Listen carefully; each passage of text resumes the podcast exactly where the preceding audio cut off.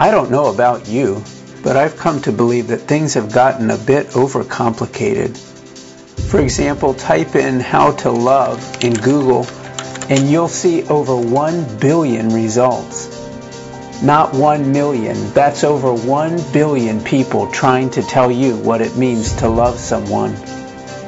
How about restaurants where you need a college degree just to wade through the menu and pick something because there are more than 50 options to choose from? As simplified as we may claim to have made our lives, with all our technology, phones, apps, appliances, and modes of transportation, many could still admit that too often they're running at a frantic pace. Is this what life's about? At Simply Jesus, we like to keep it simple. In fact, we are on a journey of simply seeking more of Jesus and then to learn what that means to every other area of our lives. Like, what's Jesus' perspective on friendship? How about marriage and parenting? What does a successful business look like in His eyes? How did Jesus view missions? Love for God, service to others.